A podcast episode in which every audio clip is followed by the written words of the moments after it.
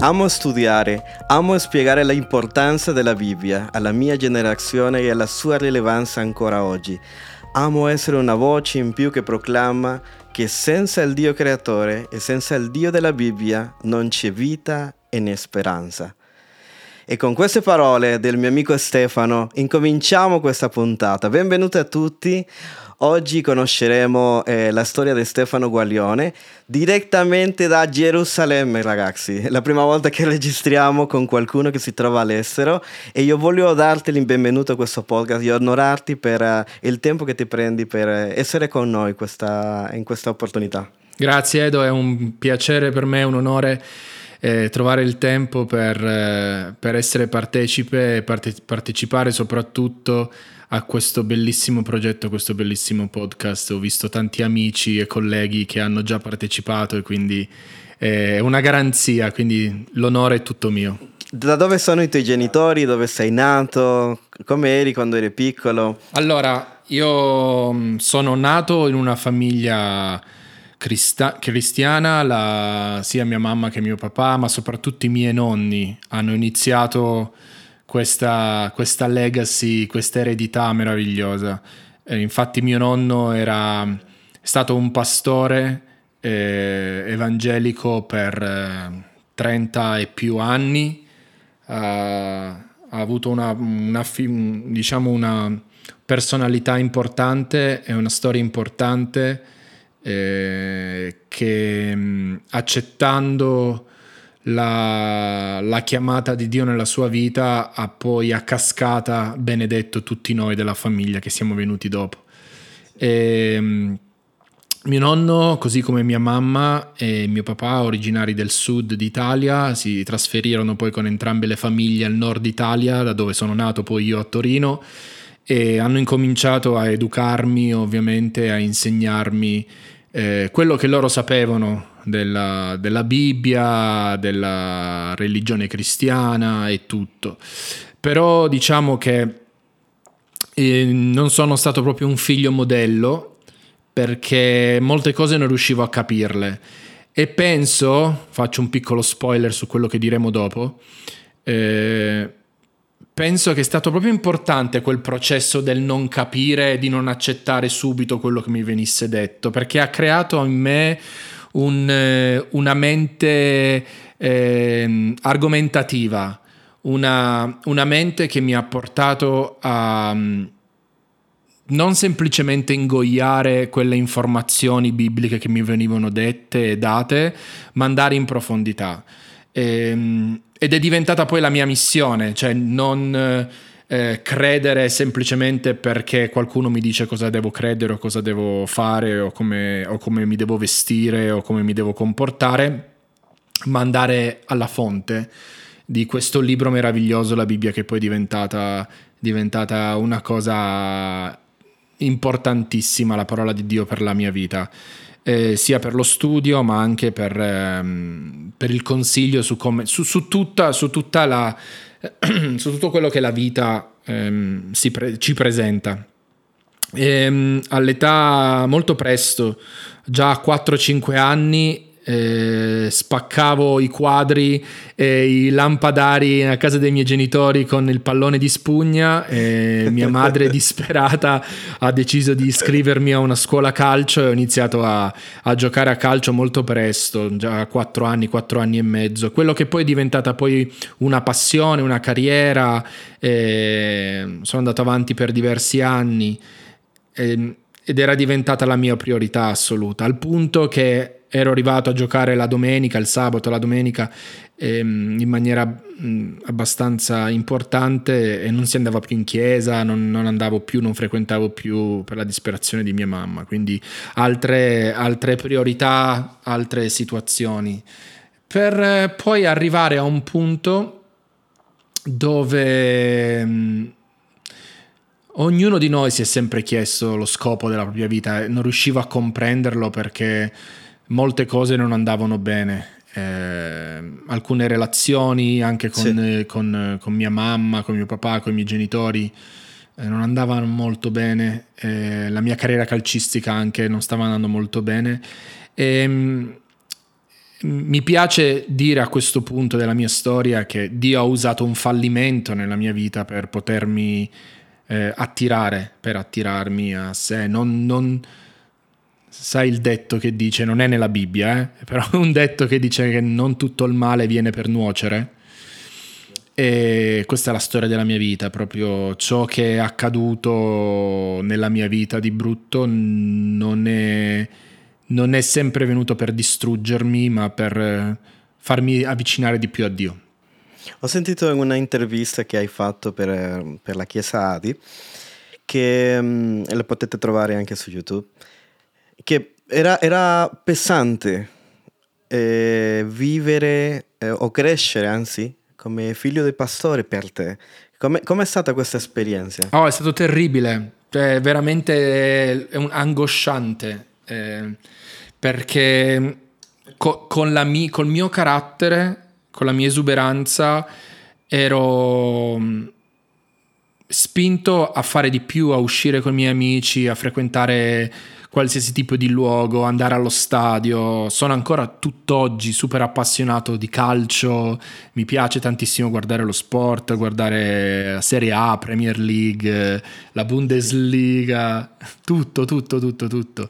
Eh, quindi ehm, ho sempre avuto questa cosa qua ed è stata mh, mm, sempre contrastata. Vuoi svelare cosa tifi? Eh no, no, no, non posso. no, sono di Torino, secondo te che squadra posso eh, tifare a Torino? Quindi fatevi la domanda, ok. Continua. Sicuramente storia di un grande amore. Bianco che abbraccia il nero, giusto per dare un, un indizio. Speriamo quest'anno Beh. vada meglio pass- del, dell'anno scorso e degli anni passati. Però vabbè, sì, sì. questo per un Rimanete altro... ancora lì, quelli che siete del Napoli, quelli che... Ah, ah, tranquilli, tranquilli. È un altro episodio questo, ok? Sì, sì, questo.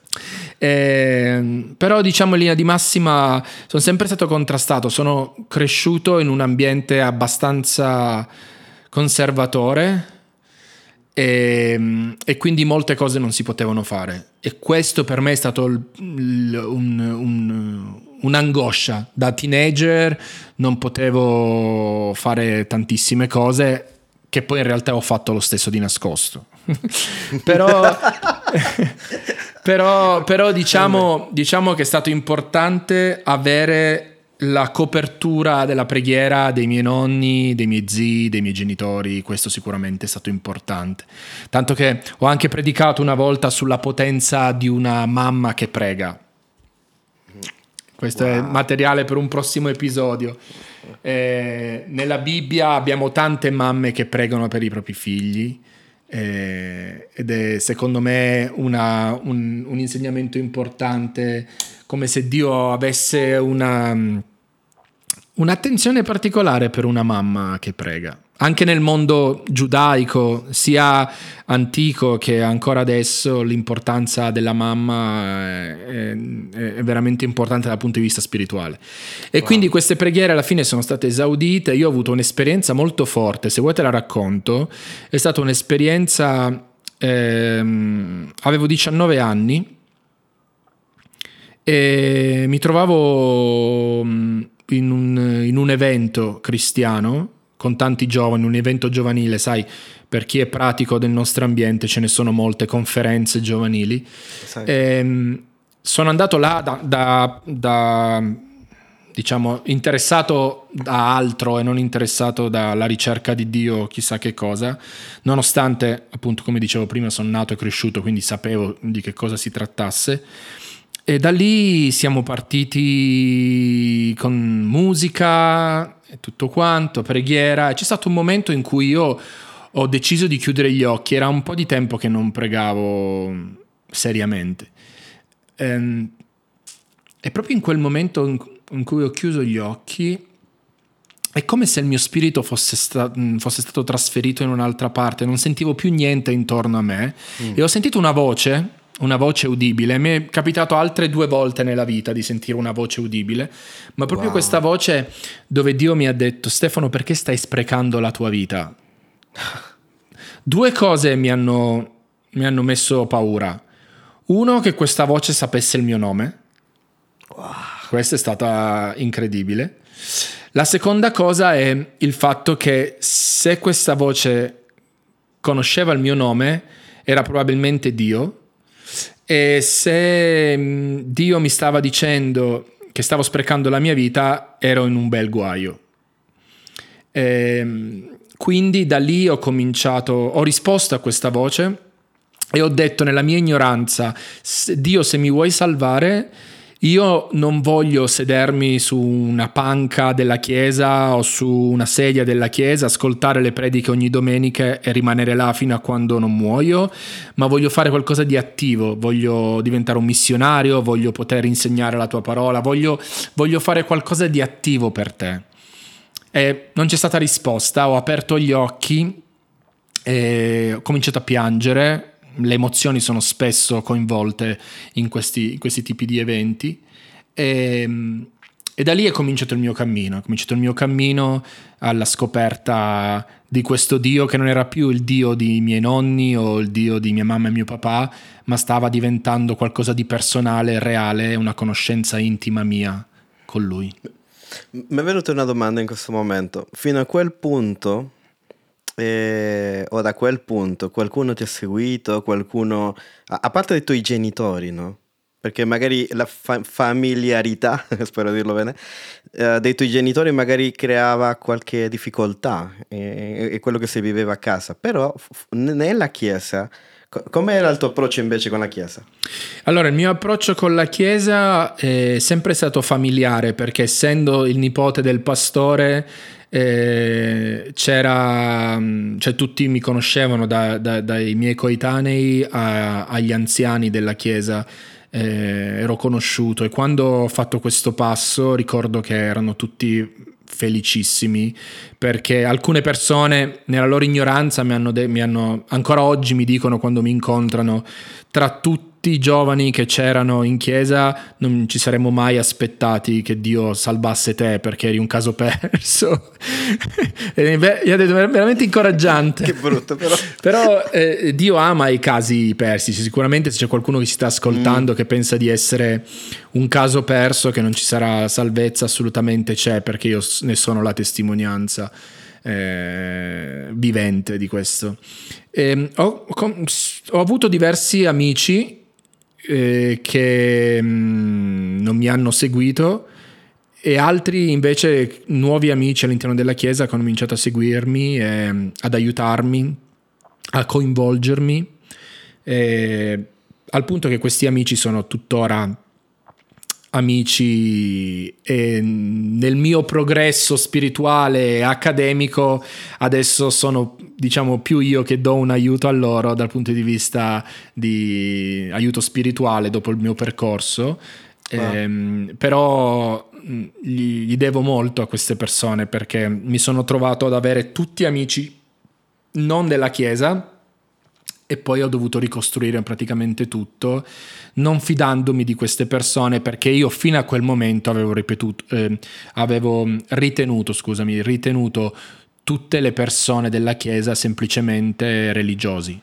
Persone che avessero cambiato la loro religione dal cattolicesimo romano al mondo protestante. E quindi ho dovuto fare una cernita, ho dovuto comprendere che in realtà c'erano anche persone che avevano fatto delle esperienze simili alle mie.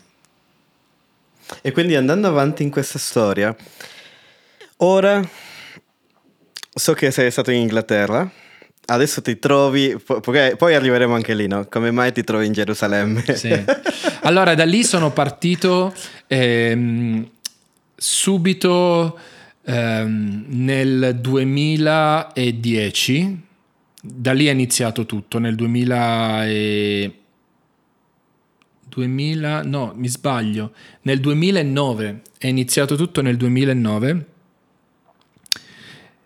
ehm, che sono partito con eh, una persona di tua conoscenza, con Missione Possibile, Jerry Testori, yeah. il grandissimo yeah. Jerry mentore di una vita, mi ha aiutato in, diciamo nei momenti più critici della mia vita e continuerà ad Saluto aiutarmi. Saluto Jerry se ci stai ascoltando. Jerry, Jerry e Emanuela sono diciamo due genitori spirituali per me. E sono partito per, ehm, per la Cambogia e da lì Dio ha attirato il mio cuore per la missione, per l'aiuto verso gli ultimi e, ehm, e per l'importanza della predicazione della parola di Dio, l'insegnamento della parola di Dio per fare discepoli. Eh, Gesù nel grande mandato in Matteo 28, 18, 20 dice andate e fate discepoli le nazioni, quindi non dice di fare discepoli le chiese, ma le nazioni. La Chiesa è un altro strumento per le nazioni, la Chiesa che serve la Chiesa non sta adempiendo al grande mandato. Il grande mandato per la Chiesa e per i discepoli è di fare discepoli le nazioni. E poi dice Gesù, insegnando loro, quindi insegnando alle nazioni, tutto ciò che io vi ho insegnato. Esatto. Quindi come si fa ad adempiere a questo grande mandato? È, numero uno, conoscere quello che Gesù ha insegnato. Se tu devi insegnare tutto ciò che Gesù ti ha insegnato, devi capire cosa Gesù ti ha insegnato. Quindi il primo passo è capire cosa Gesù ha insegnato, il secondo passo è andare nelle nazioni e diventare un messaggio vivente così come Gesù era, un messaggio vivente. E quindi eh, sono andato appunto... Ehm, mi sono sbagliato con gli anni, questo vuol dire che mi sto, sto, veramente invecchiando, però poco importa per la storia. Era nel 2010 che sono andato in Cambogia, nel 2011 sono andato ad Haiti, eh, sempre con missione possibile, e tra i due, anni, i due, viaggi missionari, quello del 2010 e quello del 2011, ehm, mi sono trasferito in Inghilterra a studiare in una scuola biblica, l'IBTI. Ho studiato là eh, yeah. per due anni mi sono diplomato in teologia applicata, eh, applied theology, che semplicemente vuol dire che la teologia non è soltanto qualcosa da mettere in testa, ma va applicata, cioè tutto quello che tu insegni, tutto quello che tu impari in questo caso come studente deve essere messo a disposizione e non sol- soltanto arricchire la tua conoscenza, ma arricchire la tua vita e la vita degli altri. E, e, da lì poi sono rimasto in Inghilterra in questa scuola biblica e da questa scuola biblica ho cominciato a insegnare là stesso nella scuola biblica in Inghilterra e in Europa. Le porte dell'Europa si sono aperte, ho cominciato a viaggiare in, in diversi posti in Europa, eh, nei Balcani, abbiamo avuto attraverso questa scuola biblica che continua ancora oggi a supportare delle missioni meravigliose in Kenya e in Uganda, ho avuto l'opportunità di andare in Kenya e in Uganda tre volte, eh, con diversi progetti, ma sempre con l'insegnamento nel cuore. Al punto tale che volevo fare un percorso differente, un percorso di laurea accademica perché mi sentivo chiamato dal punto di vista accademico, quindi andare più in profondità non soltanto per la predicazione nelle chiese, nelle conferenze, ma proprio come ministero di insegnante nella mia generazione proprio la frase che hai letto nell'introduzione era frutto di questo percorso. Quindi mi sono laureato in questa università teologica in Inghilterra che si chiama London School of Theology, che è di Londra, e nel frattempo ho anche eh, avuto la possibilità di frequentare alcuni corsi così abbastanza introduttivi dell'ebraico biblico, al punto che ha provocato in me una passione per la lingua ebraica e la lingua aramaica che è stata scritta appunto quello che noi chiamiamo volgarmente l'Antico Testamento, magari più correttamente il Primo Testamento. E da lì ho avuto la possibilità e una borsa di studio per poter studiare l'ebraico biblico qua a Gerusalemme alla wow. Hebrew University. Wow. E da lì ho avuto la possibilità di studiare proprio durante il Covid due anni in, dall'Inghilterra alla, alla Hebrew University, al mio terzo anno l'ho fatto qua a Gerusalemme nel 2022, quindi una cosa fresca, l'anno scorso mi sono, eh, ho preso questo certificato, questo diploma eh, su eh, Biblical Hebrew, che non è sufficiente perché l'ebraico biblico va studiato ogni giorno, non basta fare tre anni e poi parli l'ebraico, sì, sì. è sì, assolutamente un, un, percorso di tutti i giorni. E, e, da lì, mentre studiavo il terzo anno alla Hebrew University, ehm, ho collaborato con eh, un, un, sito archeologico qua a Gerusalemme, il Giardino della Tomba, la Garden Tomb, come guida turistica. Ho fatto un po' di guide turistiche anche qua a Gerusalemme. Ehm, e fino a quando... Circondato di una marea di gente. Sì, circondato da una marea di gente. E da lì... Ehm, abbi- eh, ho avuto la possibilità di frequentare e di servire nella chiesa messianica King of Kings, di cui faccio parte adesso e faccio parte della leadership. Come pastore al momento sono nel, nel, nel corpo pastorale, mi occupo dei giovani, mi occupo dei gruppi, mi occupo della, della worship, mi occupo di insegnamento, nel mondo, sia nel mondo giudaico, eh, qua a Gerusalemme, ma anche in altre realtà, anche di lingua araba c'è un bel gruppo di araba, arabi, arabi, cristiani eh, nel, nelle, nelle, zone di Israele. Ovviamente qua dovremmo aprire un discorso un po' più ampio, però diciamo al momento mi trovo qua perché servo Dio a tempo pieno in, nella, in questa terra, alcuni chiamano Terra Santa. Eh, interessante perché la parola Gerusalemme è proprio questa, la combinazione di queste due parole. La prima è Yeru, che è una, una parola antica ebraica che vuol dire città, e shalom, che diciamo uno dei, dei significati è pace, anche se in realtà vuol dire più completezza. cioè, fare più con benedizione, pienezza. Pienezza, completezza, cioè la pace, ovviamente quando uno è a pace con se stesso mm. e con il mondo è completo, però diciamo che eh, la città della completezza o la città della pace, cosa che in realtà non lo è perché per le guerre che ci sono ormai da migliaia di anni in questa terra. Però sappiamo che è un nome profetico che quando, quando il Messia tornerà, per la, eh, verrà per la seconda volta, porterà sicuramente quella pace, porterà quella shalom e il nome di Gerusalemme o Jerusalem sarà sicuramente adempiuto nel suo linguaggio profetico. Sì, ti troviamo ogni tanto anche viaggiando in Italia, tornando, anche predicando qua. fai anche le, le lezioni di hangar eh, per quanto riguarda apologetica, giusto? Ehm, e io voglio trattare qualcosa di molto forte, ragazzi. Io so che già dal titolo sembra un scandalo, no? Questa cosa, no? È la Bibbia infallibile? È la Bibbia inerrante? Che poi questa parola non è che si usa tanto, no? Però ha a che fare con... cioè, eh, sbaglia nel, nel senso. E io voglio farti due domande, Stefano. Vanno, vanno molto collegate alla fine. La prima, que- la prima è, noi come credenti, uh, per quanto riguarda la Bibbia, come possiamo comprendere noi troviamo molta violenza nell'Antico Testamento e sembra quasi che, dicendolo in parole banali, che il Dio dell'Antico Testamento è uno e quello del Nuovo Testamento, cioè Gesù, che è venuto a, a essere il riflesso della gloria di Dio, del Padre, sembra tutto altro. Cioè, noi, noi troviamo per esempio nei Dieci Comandamenti, non ucciderai. E tutti diciamo, ok, amen. Ma invece leggiamo in Deuteronomio capitolo 20 eh, di fare fuori tutti, di conquistare Gerico, di conquistare, di, di, non lasciare i nemici di Israele affinché loro con la loro cultura possano influenzare. Però comunque uno può dire, uh, anzi Saul è caduto per questa cosa per disubbidire eh, un comandamento del Signore di sterminare una discendenza che aveva, era stata nemica di Israele. E quindi come possiamo giustificare nazioni uccise, tutto questo sangue versato che poi magari qualcuno che è pro gli animali direbbe, caspita, tutti questi animali uccisi.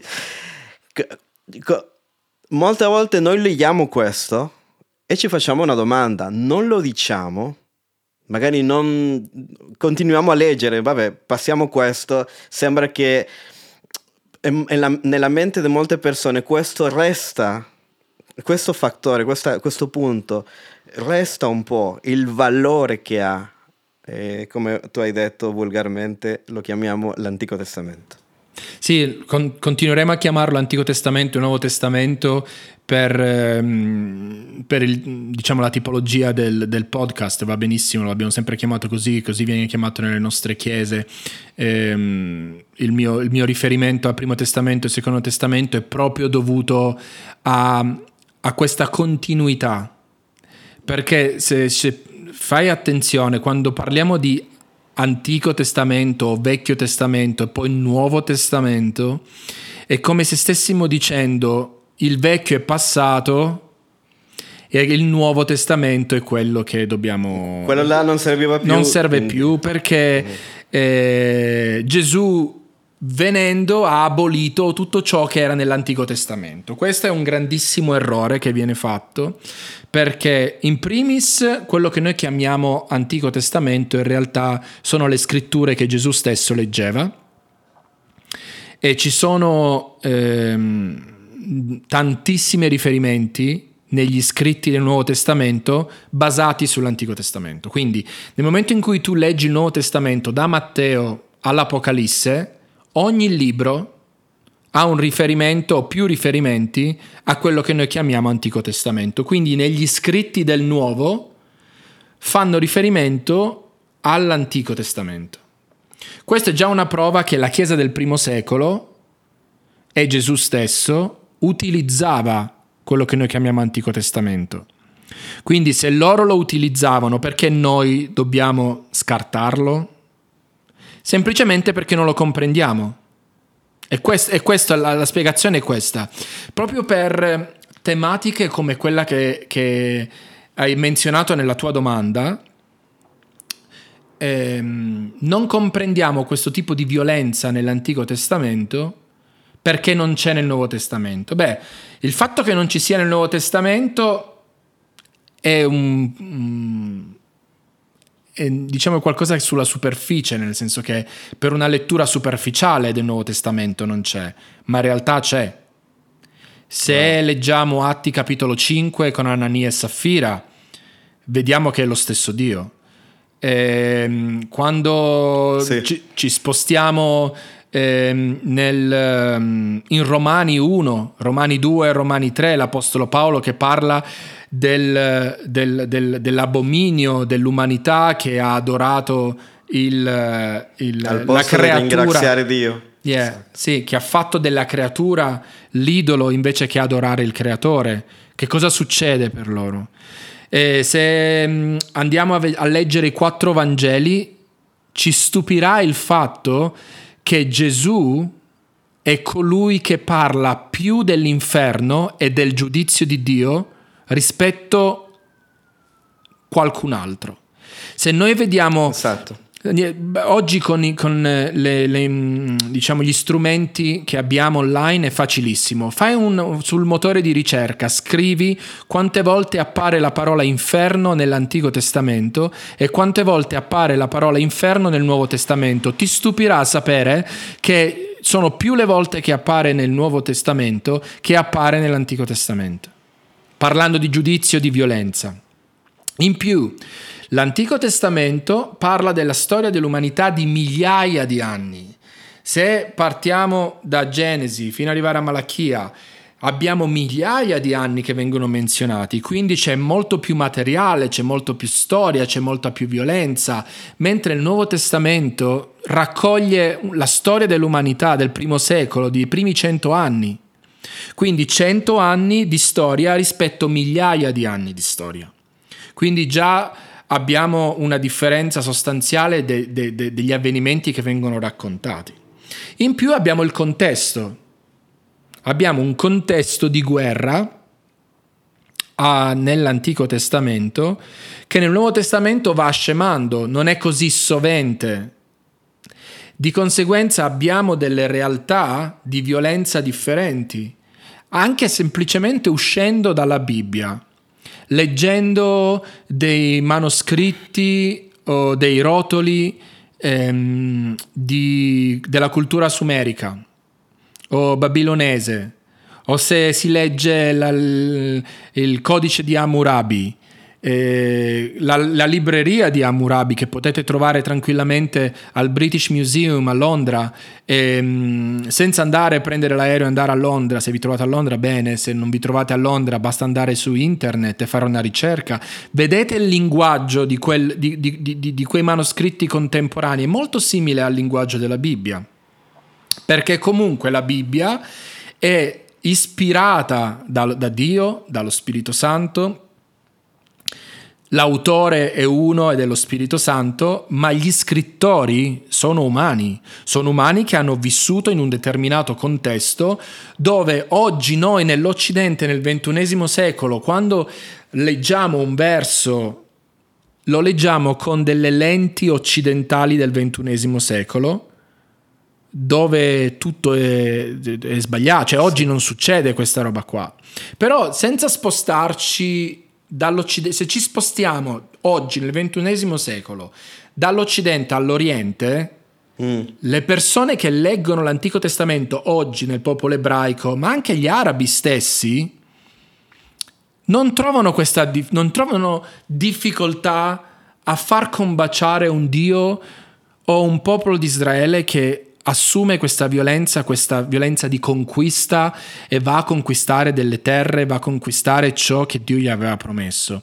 E, e ehm, partirei nella risposta della, della, della, violenza. L'Antico Testamento dipinge un Dio violento perché il contesto è un contesto violento, perché l'uomo è violento. Non dipinge un Dio violento, dipinge un contesto umano violento. E questo è il punto di partenza per comprendere qualsiasi, qualsiasi aspetto. Il discorso di io non credo in questo Dio perché è un Dio violento, io non credo in questa Bibbia perché è una Bibbia violenta, in realtà la Bibbia sta dipingendo ciò che avviene, ciò che accade. Tu facevi riferimento al, um, al discorso dei dieci comandamenti um, per quanto riguarda il non uccidere che troviamo in Esodo, per esempio in Esodo capitolo 20, verso 13. Ora, la parola non uccidere è la parola ehm, sterminare, che viene tradotta sterminare in italiano, in realtà sono due parole differenti. Quindi in ebraico la parola non uccidere dei dieci comandamenti, eh, in Esodo 20, 13, è la parola razzach, la parola razzach ehm, è una parola che significa non assassinare, do not murder, non assassinare, non togliere la vita a una persona. Sarebbe il non uccidere di Caino e Abele. Sì. Quindi non spargere sangue innocente, potremmo dire.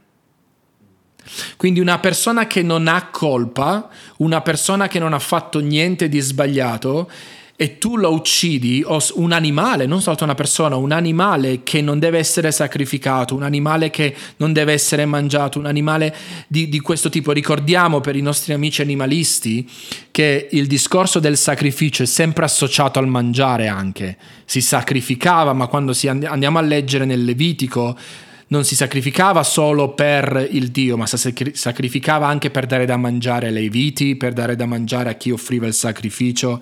E sì. quindi è sempre un sacrificio associato al mangiare, al bisogno. E oggi non lo comprendiamo in un mondo di vegetariani e tutto quanto, e di vegani, ma ricordiamoci che è una cosa nuova essere vegetariani e vegani.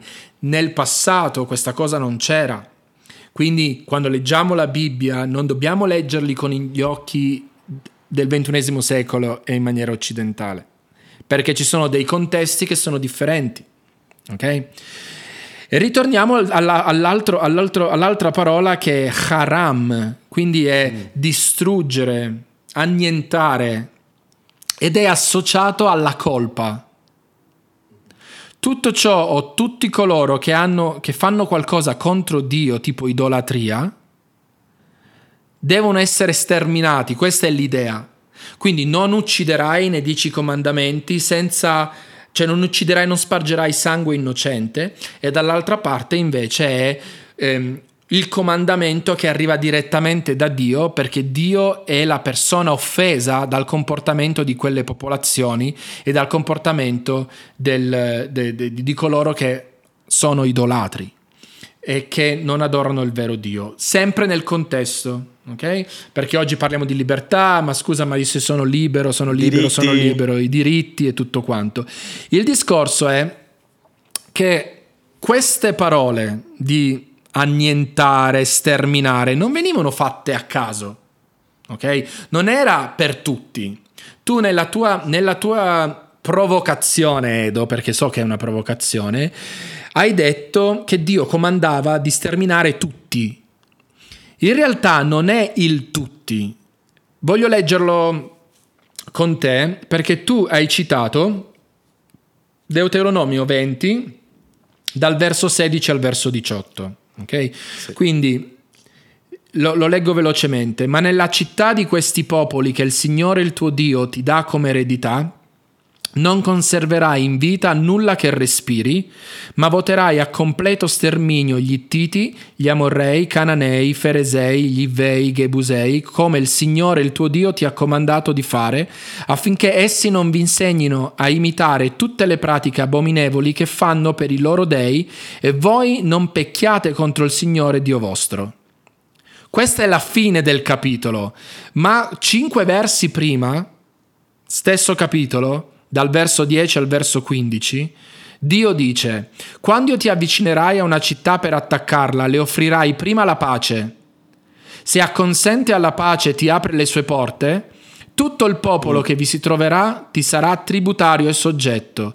Ma se essa non vuole far pace con te, ti vuole far guerra, allora l'assedierai. E quando il Signore il tuo Dio l'avrà data nelle tue mani, ne passerai al fil di spada tutti gli uomini. Ma le donne, i bambini, il bestiame e tutto ciò che sarà nella città, tutto il suo bottino li prenderai come tua preda e ne mangerai il bottino dei tuoi nemici che il Signore il tuo Dio ti avrà dato. Così farai per tutte le città che sono molto lontane da te e che non sono città di queste nazioni. Quindi c'è una differenza, non c'è un tutti.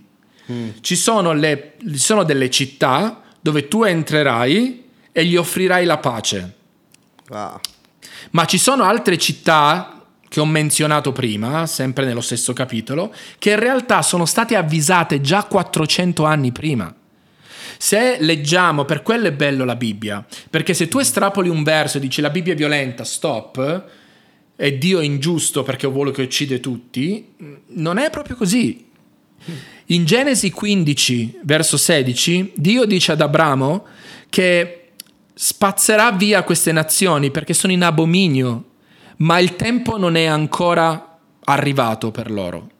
Perché? Perché Dio ha aspettato, 400 anni ha aspettato. Prima di spazzare via, 400 anni. E ehm, voglio fare riferimento a un'altra storia nel, che abbiamo nel libro di Giona, nel profeta Giona, è la città sì. di Ninive. Eh. Se ti ricordi, Dio dice a Giona, va a Ninive e di loro che io li spazzerò via, li distruggerò, non rimarrà né bambino, donna, li ammazzerò tutti perché la loro iniquità è talmente grande che è salita a me. Cosa succede per coloro che sanno il, del libro di Giona? Giona non vuole andare, poi va, dà questo messaggio a Ninive e Ninive si, si pente. Si pente e cosa fa Dio? No, li perdona. Li perdona. Non li distrugge. E stiamo parlando dello stesso Dio, lo stesso Antico Testamento. Dio da sé, non, è, non, è, non è Zeus, per coloro che hanno fatto il liceo classico e hanno studiato un po' di epica greca. Non è Zeus, sì, che ha, ha, i fulmini in mano, si arrabbia e, e vuole spazzare via tutti dalla faccia della terra. Non è così. Sappiamo che Dio è lento all'ira, ma allo stesso tempo è giusto. E queste popolazioni, gli Amorrei, i Cananei, i Feresei, erano devoti a un dio particolare, erano, erano politeisti, avevano diverse de- de- divinità, ma avevano l'amore per un dio particolare chiamato Moloch. Moloch.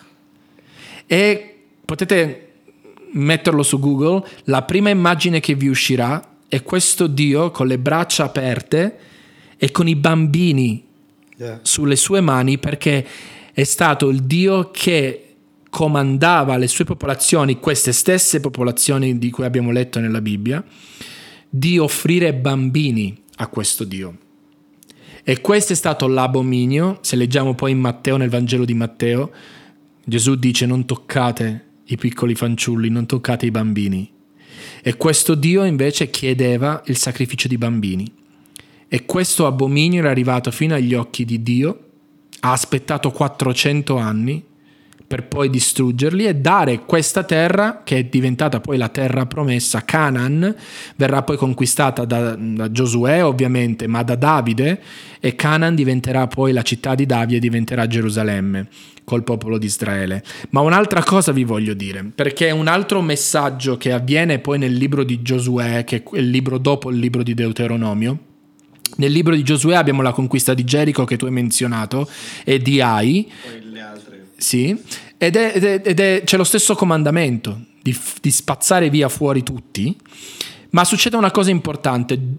Giosuè eh, conquista queste terre, ma se fosse vero che Dio avesse comandato di distruggere tutti, bambini, donne, eh, anche innocenti, noi giriamo pagina dal libro di Giosuè al libro di Giudici e cosa succede nel libro di Giudici?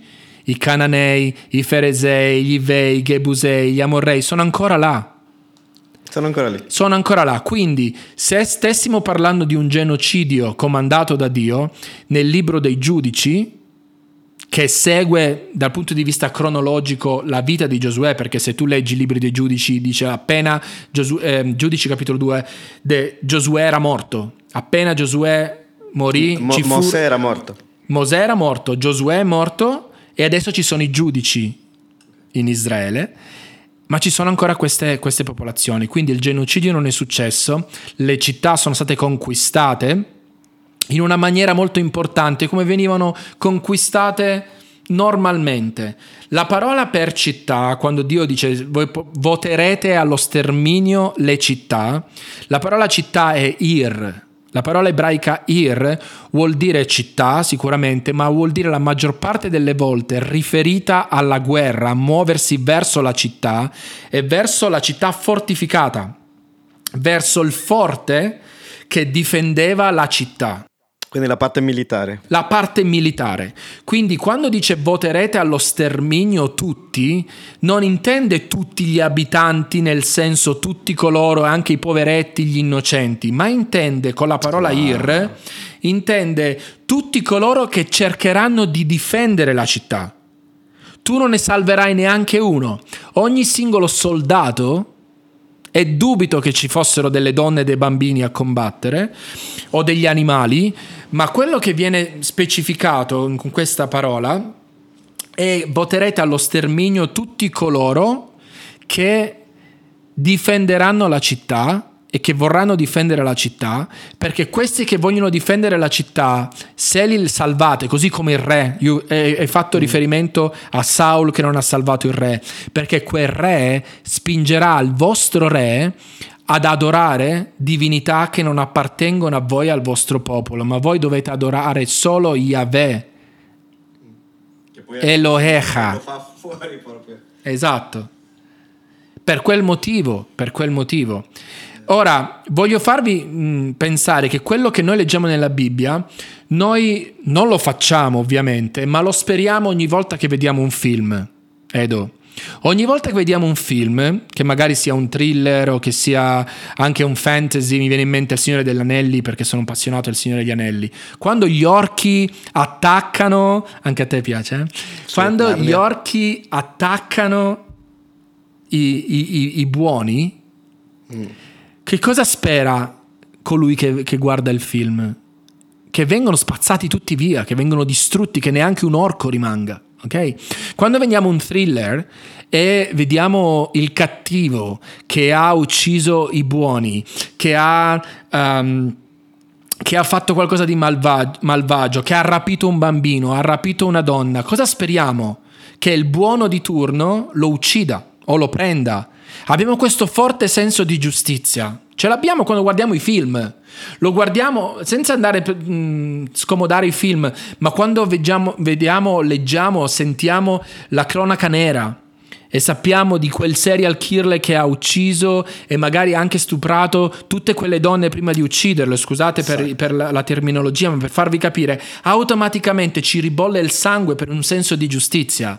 Immaginate Dio a vedere queste popolazioni che sacrificano bambini a questo Dio finto? E Dio che interviene dopo 400 anni. Se fossimo stati noi Dio, saremmo intervenuti day one, il primo giorno. Minuti. Esatto, il primo giorno, se avessimo avuto il potere di essere yeah. Dio. Quindi in realtà quando lo pensiamo con la logica, noi viviamo con questo senso di giustizia automaticamente. Perché nella Bibbia troviamo un Dio violento, pensiamo che la Bibbia sia un libro violento, quando in realtà è un senso di giustizia e di violenza che noi abbiamo, che, ci po- che, che, che fa parte del nostro senso di giustizia, Edo. Wow, che bello questo. Wow. Eh sì, infatti quando, quando, tu hai detto serial killer io pensavo, stavo seguendo il caso di Lisa Claps, no? Mm-hmm. Pure eh, questo padre sapeva tante cose che, per quanto riguarda questo omicidio e, ed è morto e, e, ti, e ti, ti, fa arrabbiare il pensare che se l'ha cavata, che davanti alla giustizia non... apparentemente no, se, se, se l'ha passata liscia, però ci viene quella rabbia, no? Di quel senso di ingiustizia eh, ed ecco perché anche io non ho difficoltà di credere nell'inferno. Anche se tante persone lo vedono come una cosa che, che non ha che niente a che fare con Dio. Come, cioè, come sarebbe se non esistesse davvero l'inferno e ovviamente anche il cielo? È molto forte, ecco ragazzi perché non possiamo vedere secondo la nostra propria opinione questi passaggi. E dobbiamo studiare, dobbiamo confrontare questo che eh, è quello che noi facciamo. Io sono andato a una scuola missionaria, eh, adesso so ancora Stefano si trova studiando in Gerusalemme vogliamo imparare di più, non vogliamo essere cristiani di domenica in chiesa e rimanere lì soltanto a... vogliamo essere come, come quelle persone a cui Paolo le ha presentato la parola di Dio e andare, e non dire sì sì sì sì sì, sì no, andare in profondità, andare alle viscere. Io, ed è il motivo perché si chiama questo podcast così, perché vogliamo andare alle viscere del, del, del, dell'assunto, dell'argomento, vogliamo vedere di più, vogliamo vedere quello che Dio vede. E poi so che uh, non abbiamo molto tempo, però non posso lasciare questa domanda prima di chiudere uh, o iniziare a chiudere. Per quanto riguarda sempre l'argomento della Bibbia, io credo, ragazzi, prima che mi lapidate o qualcuno si arrabbia, io credo che la parola di Dio è la parola ispirata da Dio, non è che è caduta dal cielo, non è che uh, l'hanno trovata così perché Dio l'aveva mandata così in fisico. Dio ha ispirato gli uomini, come lo dice anche l'Apostolo Pietro, a scrivere queste cose per, nostra, uh, per presentare Cristo. No? Però noi troviamo tante volte cose che non riusciamo a capire, a volte contraddizioni, a volte eh, possiamo dire anche errori, vediamo Paolo che si contraddice, che eh, lui dice ok, uh, io non ho battezzato nessuno, poi dice uh, vabbè per quanto mi riguarda ho battezzato solo quella persona e poi alla fine del discorso, quasi distruggendo nello stesso capitolo tutto, dice uh, vabbè non mi ricordo se ho battezzato qualcun altro e poi vediamo passaggi no, dove per esempio in seconda Samuele vediamo che si relata di Davide che sta facendo il censimento e anche in prima, de cronache, eh, prima cronache 21, però in uno dice che è Satana a spingere Davide a fare questo e poi vediamo nell'altro testo che sembra che è Dio a farlo e quindi uno dice ma chi è stato allora?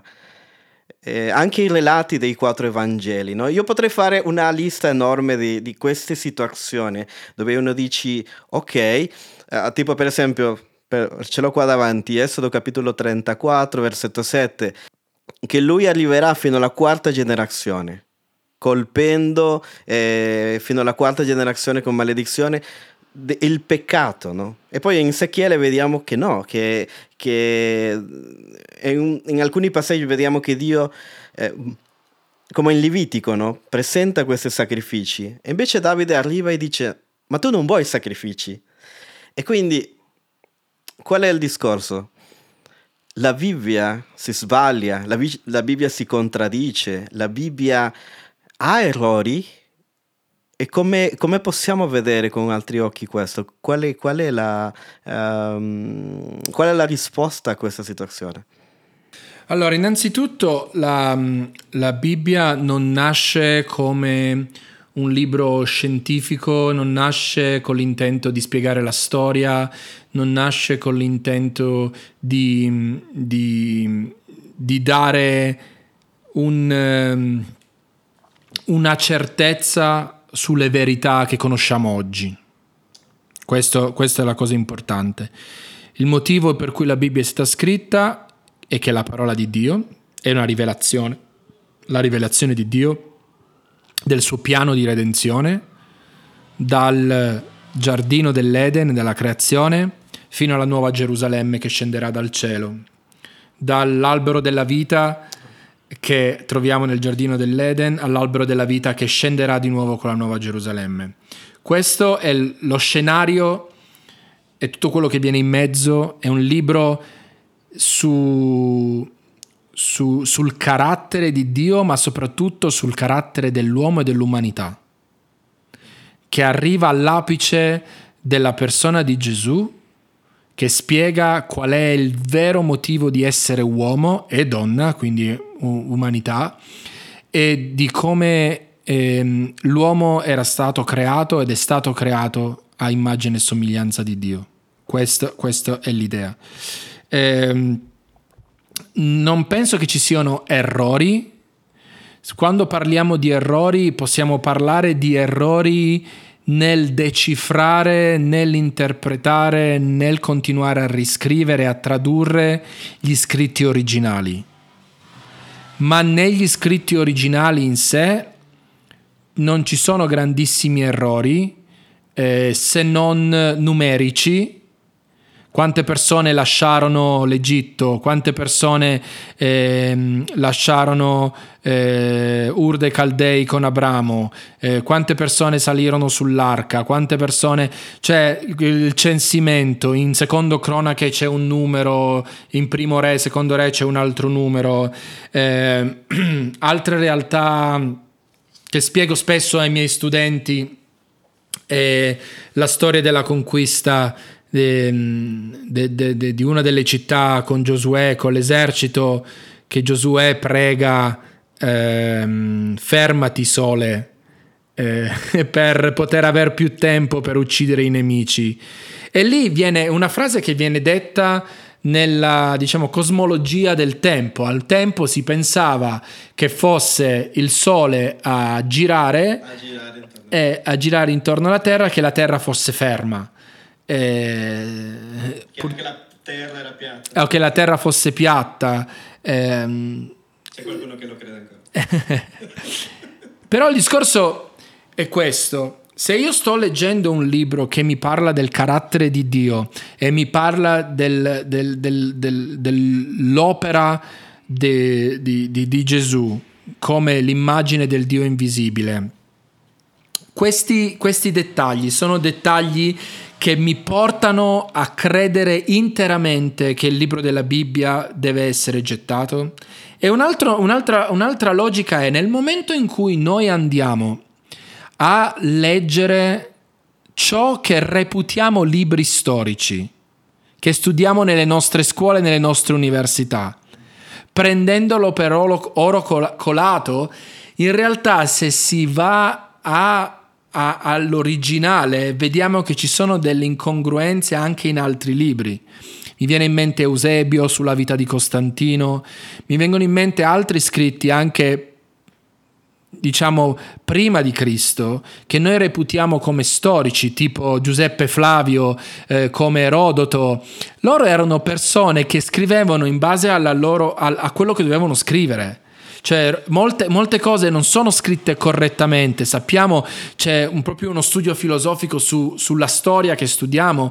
E in realtà quando gli storici vanno ad approcciarsi alla Bibbia come un libro storico, è stato scoperto che ha molte meno eh, errori o imprecisioni rispetto a libri che sono stati scritti per la storia. Quindi questi, questi elementi e questi dettagli che tu citavi prima e alcuni li ho citati io, che fanno riferimento a un possibile errore o contraddizione nella Bibbia, sono minimi rispetto ad altri libri di storia che sono stati scritti solo ed esclusivamente per la storia in sé. Per questo oggi molti storici appro- si approcciano alla Bibbia come un libro storico perché ha molti meno errori rispetto ad altri manoscritti di storia tipo Erodoto o Giuseppe Flavio o Plutarco o altre, o altre persone. Questo è un dettaglio importante. E finisco con i Vangeli. C'è un libro bellissimo scritto da un professore, un, un criminologo che si chiama Wallace, ha scritto Cold Case Christianity, non so se è stato mai tradotto in inglese, eh, eh, scusate, se è stato tradotto dall'inglese all'italiano, credo di sì, potete guardare su internet, Cold Case Christianity.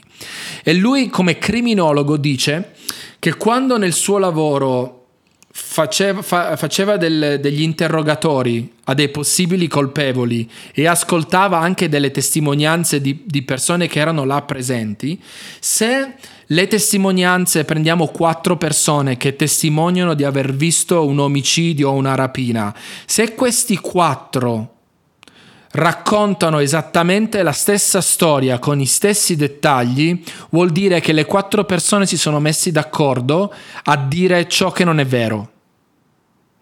Cosa ma, che non accade nei Vangeli. Esatto, ma quando i quattro testimoni sono coinvolti e dicono la verità, ci sono delle piccole incongruenze cronologiche, numeriche, dei dettagli che danno valore alla storia e sono dei veri testimoni. Questo detto da un criminologo, non da me. Leggete il libro, va molto di più nel dettaglio, non posso soffermarmi, wow. ma il fatto che i quattro Vangeli abbiano quattro angoli differenti, quattro prospettive differenti, danno ancora più valore a ciò che è avvenuto e alla realtà, alla verità della storia di Gesù, della sua crocifissione, della sua vita. O, le, iniziamo così, sua del suo concepimento, della sua nascita, della sua vita, della sua morte, della sua sepoltura, della sua resurrezione e della sua ascensione in maniera così perfetta che non può essere altro che vera e che è reale e presa dal punto di vista storico. E quindi possiamo fidarci della Bibbia? Assolutamente sì. Possiamo fidarci della Bibbia perché tanto se un numero è giusto o un numero è sbagliato non cambia niente nella salvezza, ma se Gesù è morto o non è morto, quello cambia per la mia salvezza. Che yeah. Gesù non sia risorto o che Gesù sia risorto, quello cambia per la mia salvezza. Amen. Wow, sono, sono davvero... Ci vorrebbe tanto tempo, Stefano. Eh, lo so. Infatti è un episodio molto lungo. Uh, però che bel tempo ragazzi, davvero. Ehm, andate a cercare il profilo di Stefano e seguitelo. Pregate anche per lui. Lui si trova in un è un posto molto... Parlaci un po' di quello che sta accadendo così. Magari fra dieci anni uh, sì, gente ascolterà ancora questi episodi, magari fra 15 anni. Quindi in generale uh, come possiamo pregare per te eh, e anche come possiamo pregare per Israele in quello che sta accadendo? Allora Israele è perennemente in guerra eh, che lo dicono le news in Occidente o no, purtroppo è così, si vive così qua, si vive con attacchi eh, che possono avvenire da un momento all'altro, si vive con eh, ehm, giudei e palestinesi che non si parlano, che non possono varicare i confini, ci sono i checkpoint dove c'è la polizia che controlla, eh, si vive con grande paura, con grande timore, al punto che diventa la normalità.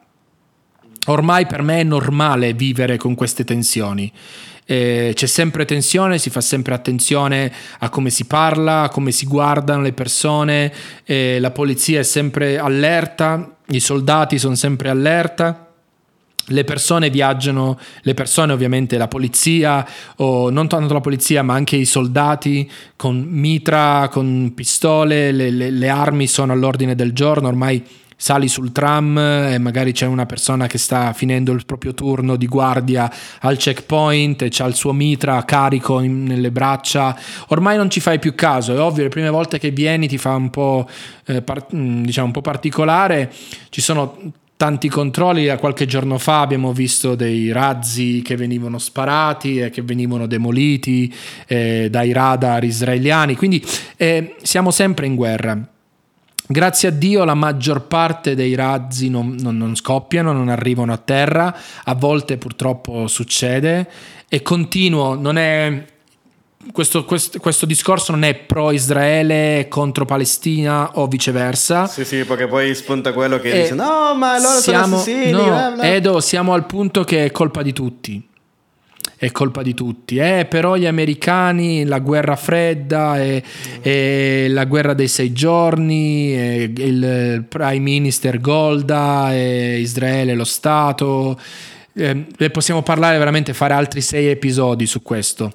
Pregate per la pace di Israele come la Bibbia ci insegna e questa è la cosa più importante che potete fare perché per la pace di Israele c'è la pace per tutti noi che stiamo facendo ministero, chiesa, movimento apostolico, eh, church planting, eh, missione, social works, tutto quello che stiamo facendo qua di, sul sociale, aiutiamo tanti poveri, arabi, mh, mm, ebrei, non facciamo distinzione. Quello che la Chiesa sta facendo qua è, non è sui tutti i giornali perché dobbiamo fare attenzione, però è, è abbastanza conosciuto ed è un bellissimo lavoro che stiamo facendo, grazie Quindi, a Dio. Quindi eh, tu da quanto tempo sei lì? Allora io sono circa un annetto che sono, che sono ritornato qua, in totale sono due anni. Ho già vissuto un anno e sono tornato, sì. Quindi tu ci confermi che an- cioè anche in Gerusalemme, perché qualcuno ho sentito dire no, ma è di quelle parti, in Gerusalemme è tutto a posto, e invece no, no. tu senti, sperimenti, vivi. La ah, scorsa questa... settimana alcune persone sono state accoltellate eh, alla porta di, di Jaffa è uscita anche sulle notizie anche in occidente potete guardare tranquillamente c'è un sito si chiama Jerusalem Post che potete guardare in inglese, ci sono tutte le notizie, che ciò che avviene giornalmente a Gerusalemme. Vi lasceremo il link in descrizione. Stefano, grazie mille, davvero sei È un... Stato un onore. Uh, posso dire, sei un pozzo profondo. Grazie. Di, di, ricchezza e conoscenza della parola di Dio. Grazie, grazie mille, grazie per questo tempo. E, e qua non siamo per dare tutte le risposte, ragazzi andate a cercare voi, andate a prendere quella Bibbia che ha un po' di polvere e iniziate a studiare, iniziate a prepararvi, perché così come io sono venuto dalla mia nazione dieci anni fa, o magari come Stefano ha lasciato la sua terra, anche voi possiate andare in missione e, e vedere e palpare quello che Dio sta facendo là e essere parte di questo. Ciao ragazzi! Ciao! Un grande abbraccio e a un nuovo episodio di Viscere